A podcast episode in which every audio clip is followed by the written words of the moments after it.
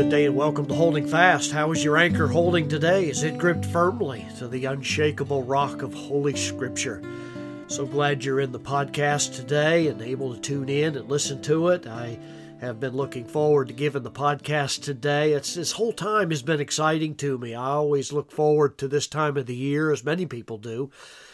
But it is particularly special because I get to meditate each day on a wonderful truth nugget that comes from the Word of God about my Savior. And I like to cut across country anytime I can to talk about Jesus because He is the one uh, who answers all the longings of our hearts. One of those meet, one of those uh, uh, ministries of our Lord, of course, and truths about Him is found in Revelation chapter 1 and verse 8, our verse for the day. The Bible says, and Jesus actually says here, I am the Alpha and Omega, saith the Lord, who, wa- who is, and who was, and who is to come, the Almighty. I'm a big fan of Christmas music. I don't know when you start listening to yours. Uh, every now and then I might break one out around July. Uh, now, not regularly, so don't send me hate mail, but I do uh, occasionally like to be reminded of Christ and to sing about Him and about His great sacrifice and coming to earth. But I want to just highlight a, a, great Christmas hymn that perhaps you've never even heard before.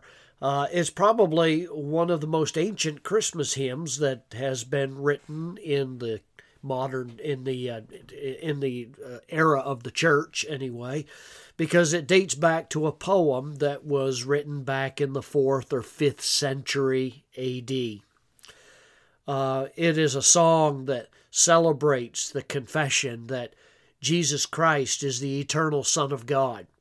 Uh, from the very opening lines of the song, Jesus is recognized as God from before the very beginning of time. That's why this Bible verse in Revelation 1 actually reminds us of this great truth. And I hope you understand today that Jesus didn't just become the Son of God when he was born in Bethlehem.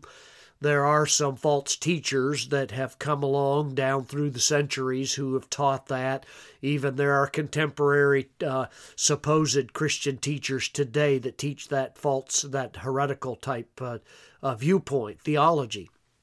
The reality is that Christ has always been the Son of God.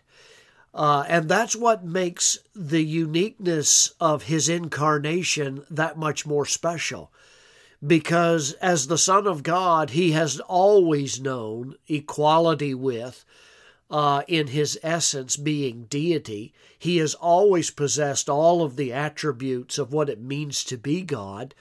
Uh, but yet, when he condescended to come to this earth, he voluntarily uh, withheld some of those attributes of being deity, such as his omnipresence uh, and and and and even in some cases voluntarily uh, withheld his omniscience in in in uh, the ability to be able to possess human flesh. Uh, he gave up some of those things temporarily so that he might be able to come and be born in this world and to perform the sacrifice for our sins.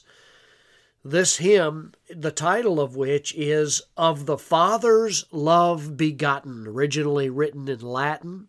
It's been translated by really two more prominent men.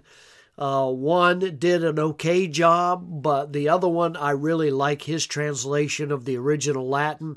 And if you think some of our Christmas hymns can be rather lengthy in the number of stanzas it has, then uh, then hold your breath because this one has 38 stanzas to it. uh, and a lot of people are completely unfamiliar with the song uh, anyway, uh, but certainly are not familiar with the 38 stanzas. But uh, they're truly great. And I love the first stanza itself because it is a hymn that well, let me just read you the first stanza. Again, this was originally written in Latin, but it's been translated into English. And the, it goes like this Of the Father's love begotten, ere the worlds began to be, He is Alpha and Omega. He is the source, the ending, He, of the things that are, that have been, and that future years shall see, evermore and evermore. Second stanza At His word the worlds were framed. He commanded, it was done. Heaven and earth and depths of ocean in their threefold order, one. All that grows beneath the shining of the moon and the burning sun, evermore and evermore. He is found, third stanza, he is found in human fashion, death and sorrow here to know, that the race of Adam's children, doomed by law to endless woe, may not henceforth die and perish in the dreadful gulf below, evermore, evermore. In the verse for today in Revelation 1 8, he Jesus says he is the Alpha and Omega. That's a reflection of the Hebrew thought in the Old Testament that uses the first word of the Hebrew alphabet, Aleph, and the last letter, uh, I said word, the last letter, the first letter of the Hebrew alphabet is Aleph, the last letter is Tau. Aleph to Tau is the entire Hebrew alphabet. But of course, the Apostle John was writing in Greek when he wrote this in Revelation, and so he made it conform to the Greek language when he said, uh, Jesus Christ is the Alpha, the Alpha and the Omega, the first and the last. Uh, that's how Christ is referring to himself. In other words, we worship him today, folks, because he is the Alpha and Omega. Uh, in short, he means he is from eternity past to eternity future. He is eternity. Uh, and that mode of speech is used all the way through the Old and the New Testament. That as he is the author and the cause of all things, you know, Jesus was there from the very beginning when he literally spoke all of this universe into existence. Uh, he is the one who is the author and the maker of everything. And then he's the the Omega. He is the end and uh, of all things as well. He is the one who gives life, He is the one who takes life. He is the creator as well as the destroyer. He is the establisher of all things, and He is the finalizer of all things.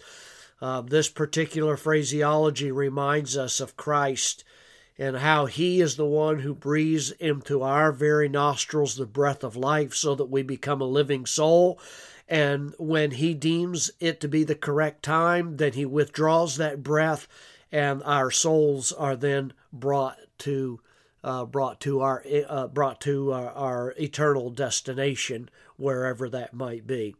He is the one that we worship. He is the one that means so much to all of us that if you know him, he especially means a great deal to you. This term Alpha and Omega, interestingly enough, is used in the book of Revelation at least two times. It's at the beginning in the first chapter, interestingly enough, and he refers to himself this way again in the last chapter of chapter 22 as the one who promises to return to make everything brand new. And so, this song of testimony uh, is a really a declaration of what Christmas is all about. The creator of the world, who loves his creation so much, came to rescue and redeem it. And you can mark it down, my friend. He's going to do so one day. He'll return and it will all be made right. He promises to come again and to restore it forever. So we always look at the cross of uh, at the birth of Christ with a view to the cross of Christ, to, with a view continuing view to the crown of Christ. You know, it's no small thing to welcome Jesus as Lord and Savior of all creation, including ourselves, and he promises to come again to make everything new so that we can live with him in the new heaven and new earth forever so we can pray Lord, even so, come quickly. God bless you today. Uh, what a Savior we serve. If you'd like to know Him better, you don't know Him now as Lord and Savior, please let me know. Pastor Nason at gmail.com. know Christ and walk